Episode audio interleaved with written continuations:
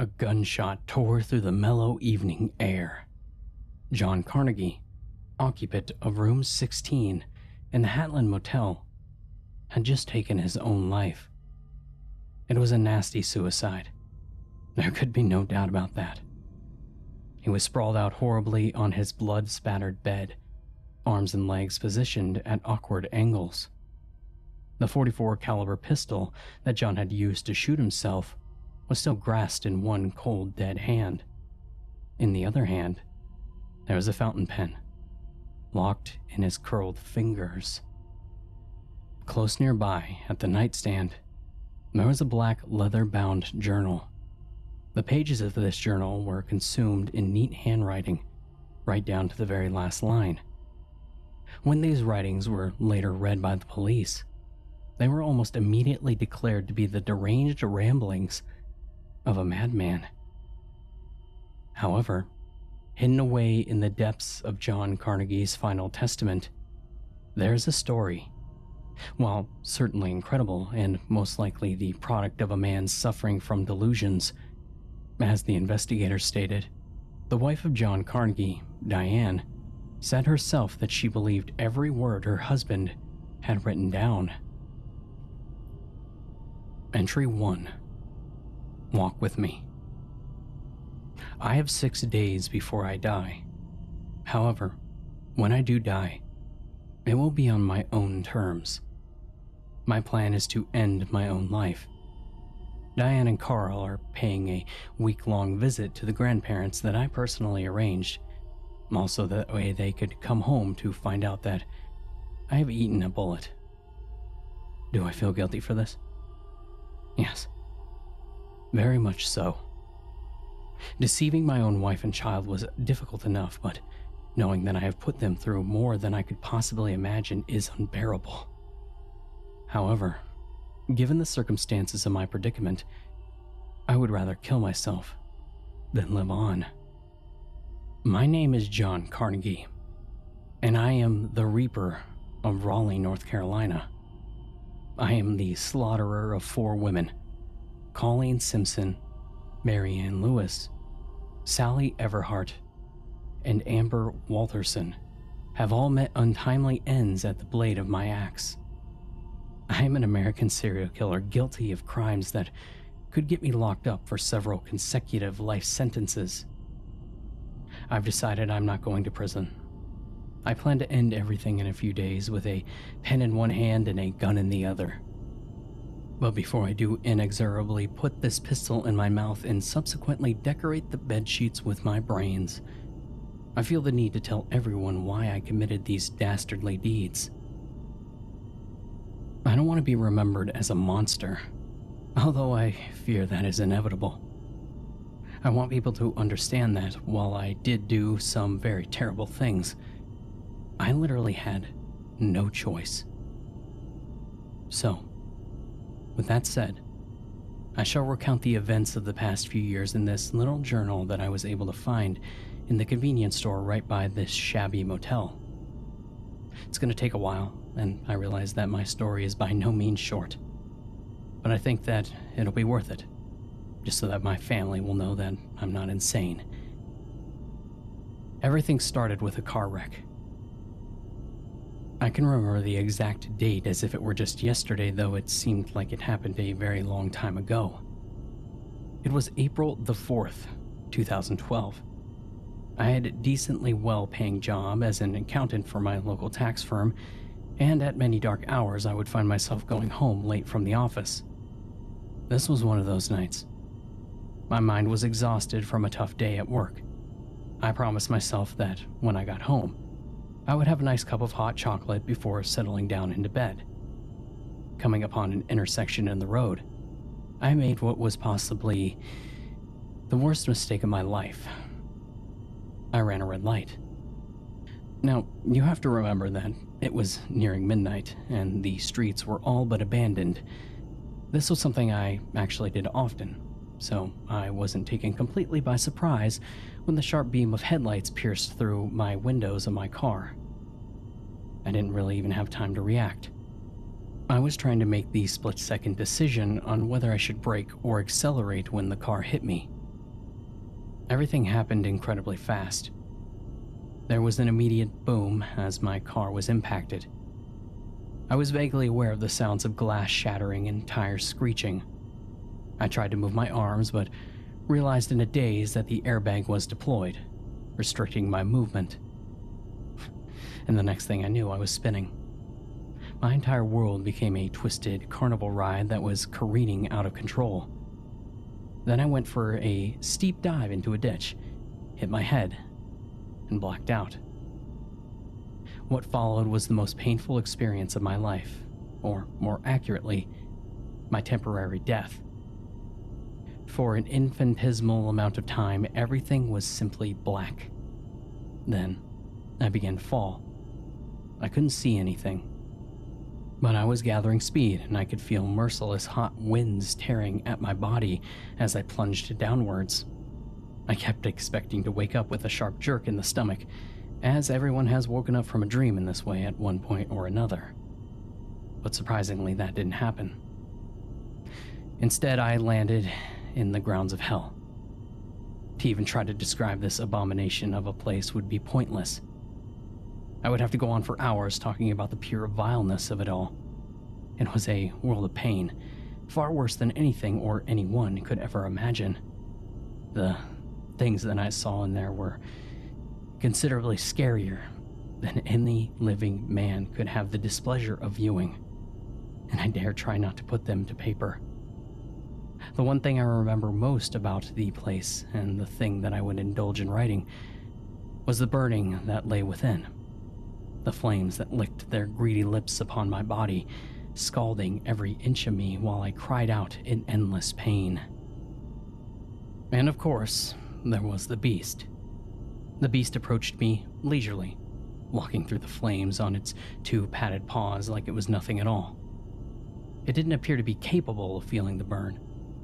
With every movement it made, its cloak swished about his animalistic ankles, a cloak made of human scalps that had been woven together by the strands of hair attached to withered flesh. The beast was nothing short of a monster, sort of like what I had become, but in a much more literal sense. He was a curious cross between man and animal, with his milky white complexion, black claws that extended inches from his fingertips, and iron fangs that sprouted from blackened gums Massive horns of ornate ivory protruded from its forehead. Its human face was old and wrinkled. His hair was a long, natural black that caressed his shoulders and cascaded down his back. However, the thing that I will never forget was its eyes. The eyes of the beast were of the deepest shades of golden yellow, beautiful, but also poisonous in the most sinister of ways.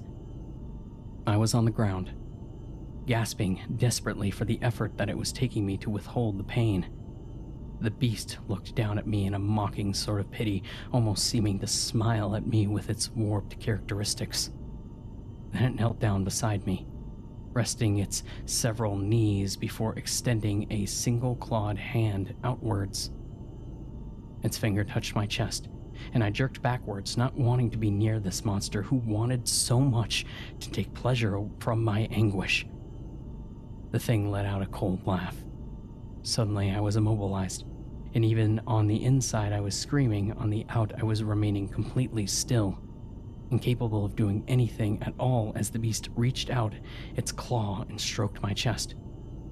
Gently at first, before digging in, ripping in six concise movements across my torso, five of these being straight lines and one of them being circular. I was being attacked mentally just as well as physically.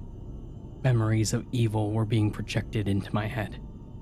I was forced to look at terrible images a mother being murdered before her children, a young boy pulling out his teeth one by one with a set of pliers, a man having his legs cut off while spectators watched in horrid fascination. Then, there was the beast itself, screaming its name Castor over and over in my head. When he withdrew, I was once able to move, and when I looked down upon myself, I discovered that a pentagram had been carved into my chest by the mighty claw of Castor.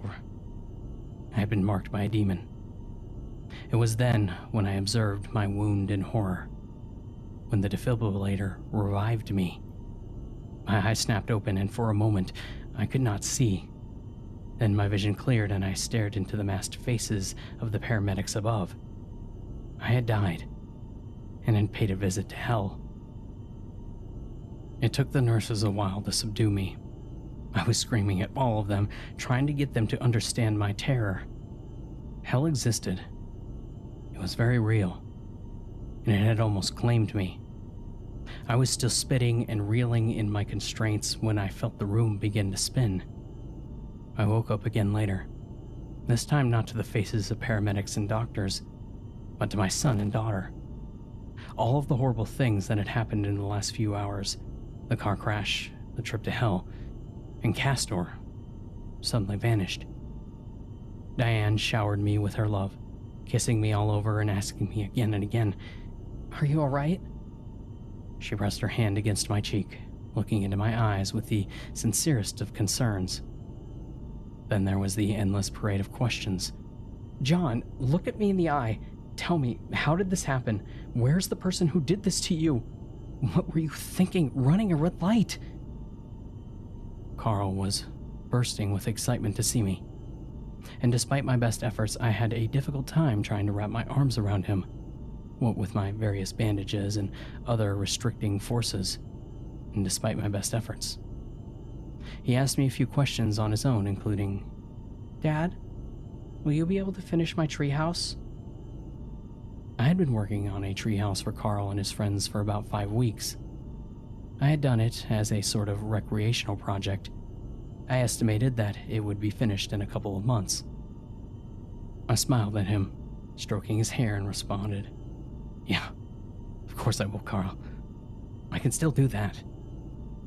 Then, with a sudden vehement anger that you often see on the faces of toddlers when they don't get what they want, he let loose his resentment in a furious demand, saying, Where's the guy who did this to you? And why haven't you kicked his ass yet? To this, I could only give laughter. And while Diane gasped and called for him to tell her at once where he had learned such language, I stared at her with love while she scolded him, pointing a finger and absent mindedly tucking a strand of golden hair behind her ear. I always knew that she would be a good mother. Diane was, and still is, the most gorgeous woman on the planet to me. I remember seeing her in college for the first time, in a large crowd of people. A single blonde head of hair caught my attention, and I sped up, nudging my way past people, thinking it was an old friend of mine. You can probably imagine my surprise when I finally caught up with this person and was faced with a very pretty girl that I had never met before instead of a buddy from high school. Hey, uh, sorry about this. I thought you were someone else. With that phrase spoken, I turned and was about to make my escape when she replied, Hey, yourself. Where are you going? Aren't you to miss me? I swiveled in place, taking in another good look at this mysterious girl. She had the bluest eyes I had ever seen, which were flickering with humor. I'm heading to my accountant class. What about you? Her head nodded slightly. The bemused half smile on her face was never fading. I have art class. Say, where are you going a second ago? If your class is accounting, then we could both be moving in that same direction. Uh, bathroom, I stammered, face reddening. There's a bathroom in the hall up ahead. Come here, walk with me. Why she was suddenly so accepting of me, I will never know.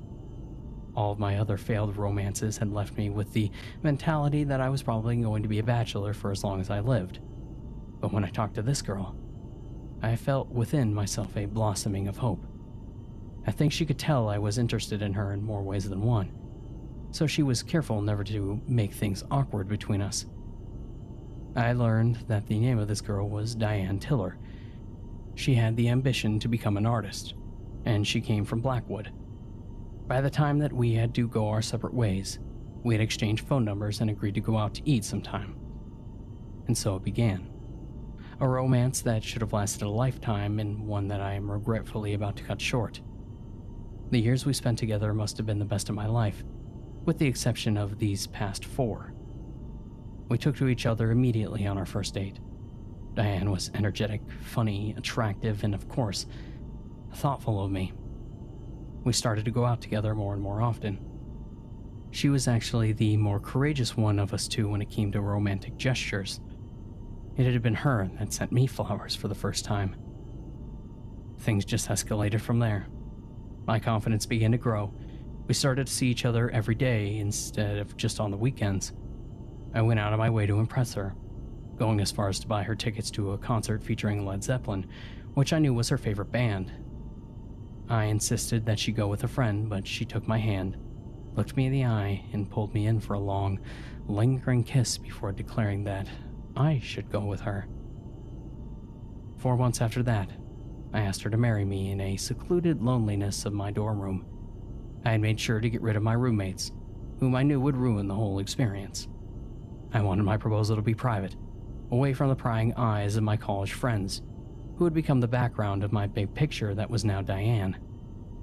As soon as I was on my knees, Diane was saying yes, with tears in her eyes that spilled down over her cheeks as she inspected the lovely iridescent diamond ring that I had bought for her with a large portion of the little money that I had. Diane, if you are reading this, then I am truly sorry for the pain I caused you. What I'm doing is selfish, but in truth, I am only delaying what is inevitable. I was going to go to hell anyways when I died, and I simply can't stand to live on this earth any longer. The longer I stay here, the more people will die of deaths they don't deserve. At least when I am in hell, my sin will be truly punished, and I have hopefully saved more innocent people. What I am doing is more than just suicide, it is a sacrifice for the greater good. Entry 2 Castor's Curse. The injuries sustained from my accident were ugly and definitely ugly, but after some medical care, they were no longer life threatening. The third degree burns that covered the back of my arms and legs were soothed. The cut on my arm that had drained me of much of my blood was firmly bandaged, and in a short period of time, my head had mostly recovered from the damage of my concussion. It became quickly apparent to me that something was dreadfully wrong with my life soon after I was liberated from the hospital bed. Diane was so kind to me, just as she always was. She greeted me in the waiting area, and much to the surprise of every other patient there, planted a kiss on my lips that lasted for several long seconds, with no perceptible embarrassment. I had to grin to myself. Something like this was really exciting, what I would expect from Diane after that, she helped me to her vehicle that I had bought for her 30th birthday, and we were off. Diane chatted with me all the way back, as if nothing had ever happened at all or I wasn't hurt, deciding to talk instead about the monthly book club that she was participating in, as well as how well Carl was doing in school. All of his teachers were vouching for how quickly he was learning. I felt pride rise from within myself. I knew that one day Carl would do great things Looking back on it, speaking on topics such as neighborhood gossip and Carl doing so well in school was a wise move. I didn't at all want to speak of the wreck that I had been through, and the experience that I was trying to pass off in my mind as some sort of strange dream. I was actually trying to convince myself of this at the time. I thought that the fire that I had felt, as well as the cloth castor, could simply have been pain of the accident of the subconscious level. That was when the freight train almost hit us. We were on a road that had a railway crossing sign that was seemingly broken. The lights that usually signaled the coming of the train that was traveling at high speeds did not flicker to life as they usually would have. The red and white bars didn't make their sudden crisscross about our path to home. Instead, the approaching train hurled from between the squeaky pines like a thousand pound metal wildcat. I was quick to react, I slammed and pounded my hand down towards Diane's leg, causing her foot to hit the brake. Pain shot through my arm like a hot wire, but I paid it no mind.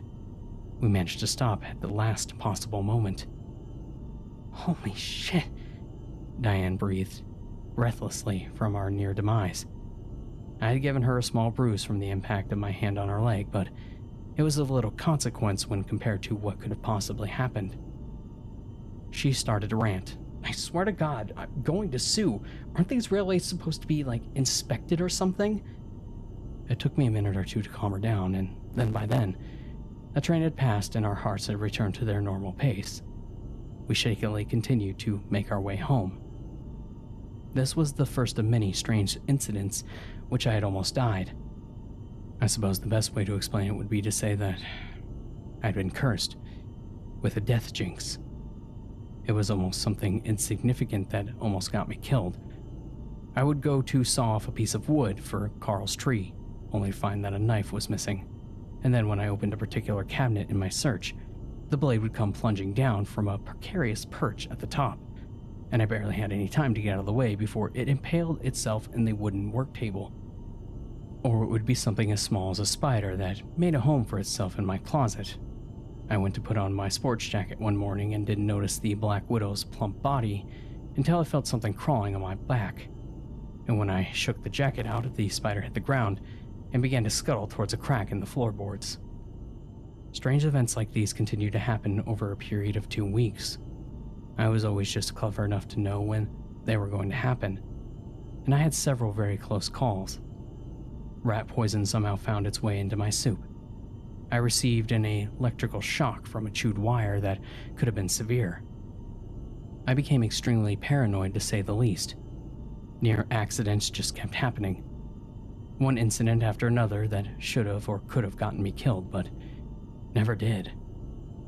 A loose brick on my house fell from above while I was raking the leaves outside, nearly causing me serious head trauma. While I was carrying the shards of broken glass out to our trash can, a protruding branch just outside the back door nearly made me trip and spear myself. The first few times this happened, I tried to pass it off as nothing more than a strange coincidence. But eventually, I realized that there was something more ominous going on. I stayed indoors all day, going as far as to call further injury leaving on my job for fear of another wreck. I did not understand at the time what was happening to me, and I prayed feverishly every day, night and day, for God to help me. I had never been particularly religious before then, but events such as these tend to bring the idea of divine intervention to light in a positive way. Suddenly, I was indulging in prayers that I had been taught in my Catholic upbringing. Diane and Carl were both very concerned. They didn't understand why I was acting the way that I was. One afternoon, Diane approached me, and I was pretending to watch a football game in the secluded loneliness of the master bedroom when I heard a knock on the door. Without waiting for approval, Diane stuck her head in. What is it, sweetheart? I asked with a sigh. She stepped into the room slowly, as if treading on ice. She was wringing her hands and biting her lower lip. What is it, Diane? Come on, you can tell me. What's wrong with you? Huh? You know what I mean, John. You never come out of your room anymore. What's happening? It's nothing. I guess I'm just not comfortable with any of that. That wreck scared me. I think I'm going to get back into the swing of things, but not quite yet. She was nodding her head thoughtfully which was a surefire sign in her own language that she knew that there was more to the story. Look, Diane, I promise you there's no need to worry here. She still looked unconvinced, so I pressed on, saying, I'll go back to work at the end of the week. Really, I will. Almost immediately, I regretted letting my promise slip out. Diane's concern lessened a degree or two, but now I had allowed myself to make a mistake that would force me to confront my fears.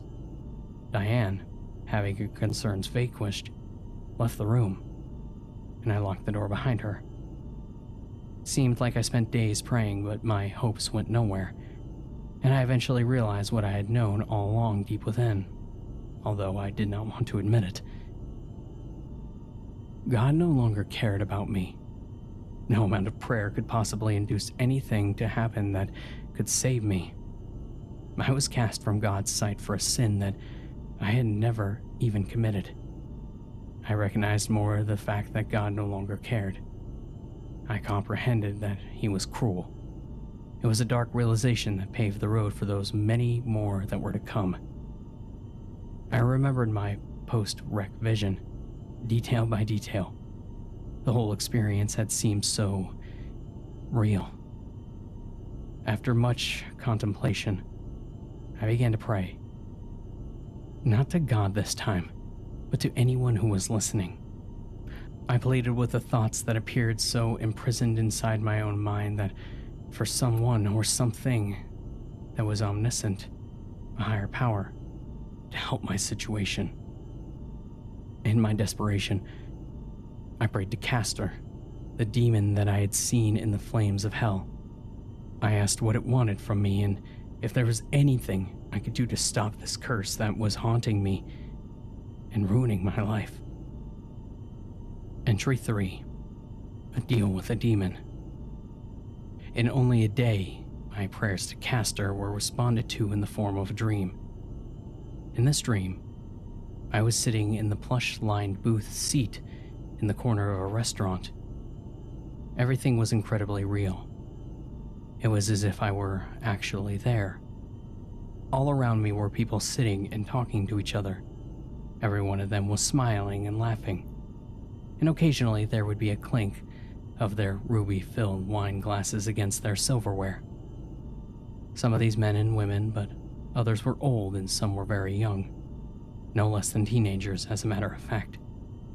The youngest one, a boy of about 15, who wore long hair and a Slayer t shirt, talked openly with a blonde woman who looked to be in her 50s. The tables and booths were lavish, made of the finest wood that had ever been stained and scrubbed clean of any imperfections. And the air was filled with the faint aroma of apple crisp and creamy cheddar soups that made my mouth water. The walls were covered in the most intricate and beautiful paintings. One of them depicted a man holding a blackened rose to a woman who was blushing profusely. Another showed a picturesque country road that was partially obscured by the towering orange autumn trees and, oddly enough, paved bright red. The gentle twang of a harp being played by slender fingers gave the place a sense of comfort and well being. I craned my neck, looking for the unseen player of the harp. That is when I caught sight of the beast, and yet he was not the beast. Instead of the half humanoid brute that I had seen before, with the horns curled high on his head and the cloak of scalps clinging to his pale skin. There was instead a man dressed in a silken suit that was as formal as it was reassuring. There were no fangs, no claws, nothing that would even suggest such hostility. Upon seeing me, he smiled in a gentle way that did not at all resemble the mocking cruelty that I had witnessed in hell. He retained most of the same facial characteristics, however. The wavy black hair and the aging face had not varied at all, but the eyes were now a brilliant sky blue that seemed to reflect his demeanor. When he smiled at me, his entirety of his whole thin face lit up, and his happiness appeared genuine. His white incisors were perfect, like they had been picked clean just for me. The man approached my table and sat down across from me before extending his hand for me to shake. I was still hesitant, however. How could I forget the ringleader in the misery of hell? The man let out a deep booming laugh, seeing my concern. Oh, John, there's no need to get all scared with me. I'm your friend here. I'm trying to help you out, after all. It was me that answered your prayers, wasn't it? His voice was deeper and thick, although it was overflowing with ancient power and seemed very inviting. His voice was also encouraging along with his words, but my doubt was very firmly instilled. How do I know you aren't lying? I inquired, my voice layered in distrust. In response, Castor reached over and touched my hand, and immediately warmth spread throughout my body, starting at my fingertips and working its way up my arm until the negative energy that I felt for this man had been thawed. Suddenly, I was not in the presence of an atrocity, but rather an associate, a friendly old man who wanted what was best for me and was willing to talk terms of business. So I spoke. I went right for the important things. What is it that you can do for me? How can you help? And how can I escape this curse? Castor chuckled to himself. Curse, he murmured under his breath. That's a very much outdated word to describe what you're going through. Then, still chorting, he explained to me my situation. You see, John, hell as you know it is far more than just a place. You should think of it as more of a consciousness. It's a living, breathing force capable of thought and action. When you died in that car accident, you were claimed by hell. You were specifically marked as an inhabitant. When you were revived, the signature on your body was complete, and so Hell tried to bring you back in the only way possible that it knew how. Several times, actually. I'm very surprised you made it this long. In an awfully bizarre way, it made sense. I reflected on all of the incidents that occurred within the last couple of weeks. I was still not fully sure if I believed this man. It all seemed too ridiculous to be true.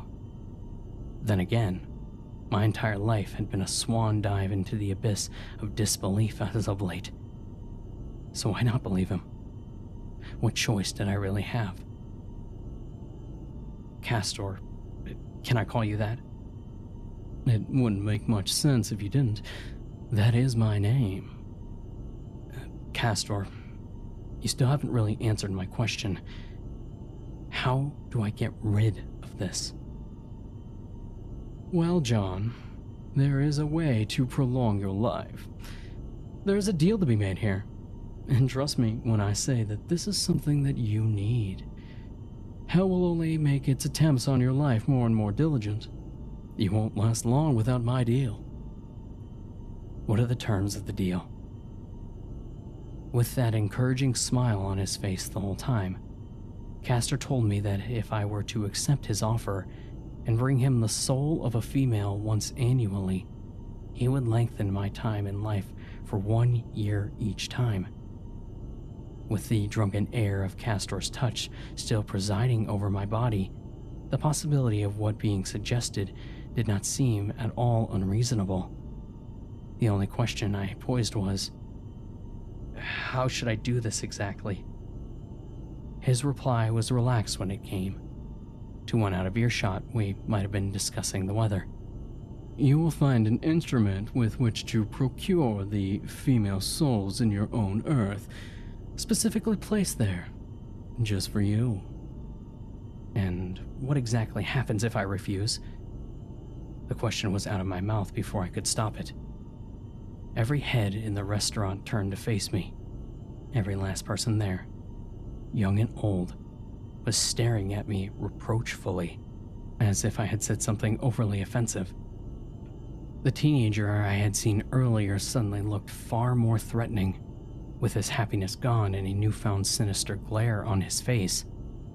I could quite literally feel their eyes crawling across me like I was the lowest form of a living thing that had ever existed. A lump between two layers of mold and filth. The harp stopped playing abruptly, and a metallic fragrance entered the now cold air. I shivered and looked at Castor himself. All traces of compassion had vanished, and his eyes were the deepest of an amber yellow you're fully aware of what will happen. Hell will take you away. With these words, which were so impactful enough on the surface, they meant a whole new multitude of things when you really give it a bit of thought. Diane and Carl were the two most precious things imaginable to me. I wanted to spend every last living moment that I could possibly with my family, but if my curse got the best of me, that would not be possible. I would be sucked down into the very meaning of horror as any one man could know it. There were so many things that I had not done. I hadn't taken Carl to Disney World. I hadn't seen his first day of middle school and hadn't grown old and happy with Diane at my side. What was a man to do? So, without really knowing what I was getting myself into, and without considering it for a second longer, I shot back four words into the face of the demon. I accept your offer. The air of normalcy returned to the restaurant. Everyone turned back to their food, and the harp began to whisper its gentle tune. Then, Castor was holding out his hand to me, giving me the same old smile that I had seen throughout the duration of our evening together. And without a moment's hesitation, I shook it. And then I woke up. It was early morning and Diane was making her special blueberry pancakes. Although she had called for me to come to the living room and enjoy my meal with her and Carl, I only lay there in bed, mulling over the dream that I had just received. It had seemed so very real. And that's when the urges came. The sudden, inexplicable feeling that I could only make feeble attempts to explain.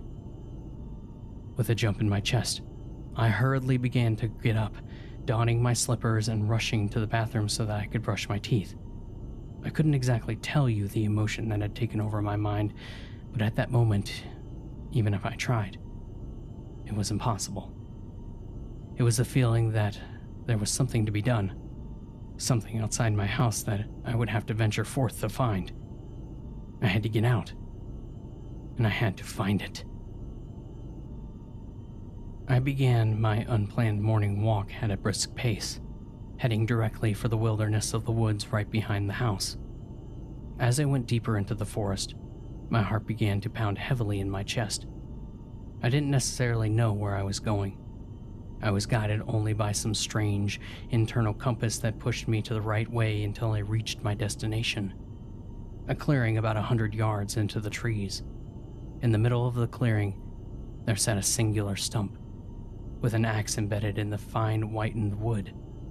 The hidden power behind my actions practically dragged me to it. Then I looked at the axe. Its handle was a dark wood that emanated the scent of pine, its glistening slightly from the soft sheen of the morning dew that was only enhanced by the early sun. The blade was shiny as could be, and its fine, pure silver coloring looked like it had been polished recently. I took hold of it and wrenched it free from its place in the stump before slowly bringing it around and taking a look at my reflection in the cold metal. The words of Castor from my so called dream crossed my mind. You will find an instrument with which to procure the female souls in your own earth, specifically placed there, just for you. A chill descended over my mind as the full meaning of everything that had been going on since my accident hit me like a thunderbolt. The experience I had last night was no dream. I had made a deal with a demon. I felt the axe slip out of my hands and hit the ground with a dull thud. As I gave this my full consideration, my legs gave out from underneath me and I sat there, thinking for what seemed like hours. What had I agreed to? Why had I been so idiotic enough to force myself to do? These thoughts brewed in my mind. In hindsight, I hadn't been idiotic at all. I had been manipulated by a monster who wanted me to bend to his will. The axe lay on the ground, innocently enough, but I knew of its potential malevolence, procuring female souls. And had I found an axe Castor wanted me to murder one person each year. Only then would he allow me to be with my family. In anger and frustration, I snatched the axe from the ground and stormed home. I was going to take the axe and bury it deep in the earth, where I could never be bothered by its gloomy presence. I came in through the gate in my backyard, doing my best to hide the two and half long weapon under my jacket. I retrieved a shovel from my tool shed and I started to dig. And when I finished, burying that terrible weapon, I headed inside to greet Carl and Diane. To my surprise, the whole rest of the day occurred without incident. There was no freak occurrence that posed a threat to my life at all. Although I was still very tentative, I began to realize that the threat of my life had disappeared and I was free to do as I pleased without the fear of death. The day after that, in an act of unofficial and personal celebration, I took my family bowling. Silly as I might sound, nothing can compare with the joy that I had at that ramshackle bowling alley. There's a special kind of love that results from seeing your kin happy, and I rejoiced at the sight of Diane laughing even as she made a terrible attempt at rolling her ball down the center of the lane, only to have it sink into the gutter. Carl, as the goofy boy that he was, gave her a standing ovation each round, cheering her name regardless of whether she did bad or well. I myself taught Carl how to bowl, seeing as this was his first time. I showed him how to fit it into his tiny hands and into the slots before sauntering forward, with a form that was no less than perfect, so that he could successfully slide the ball towards the pins that presided on the end of the lane. He was actually quite good at this once he got to the hang of it, and to the secret incredulity of both me and Diane, he ended up beating both of us. That night, Diane and I made the sweetest love that either of us had managed since those days in our college years, where I had arranged for my roommates to be out. With nostalgia fueling my sexual desires, I climaxed with a satisfaction that was previously unheard of. From there, over a period of several months, things ran more smoothly than ever. I started going back to work and was greeted by my coworkers by many welcomes and greetings and claps on the back. I stopped staying so late at the office and began leaving earlier, and in the pre dawn hours of morning when Diane lay peacefully in sleep. I began to work myself into a cycle. Get up at 5, ready yourself for the day, go for a jog, go to work, come home, spend time with Carl, and finally make love to Diane before falling asleep. To a restful slumber.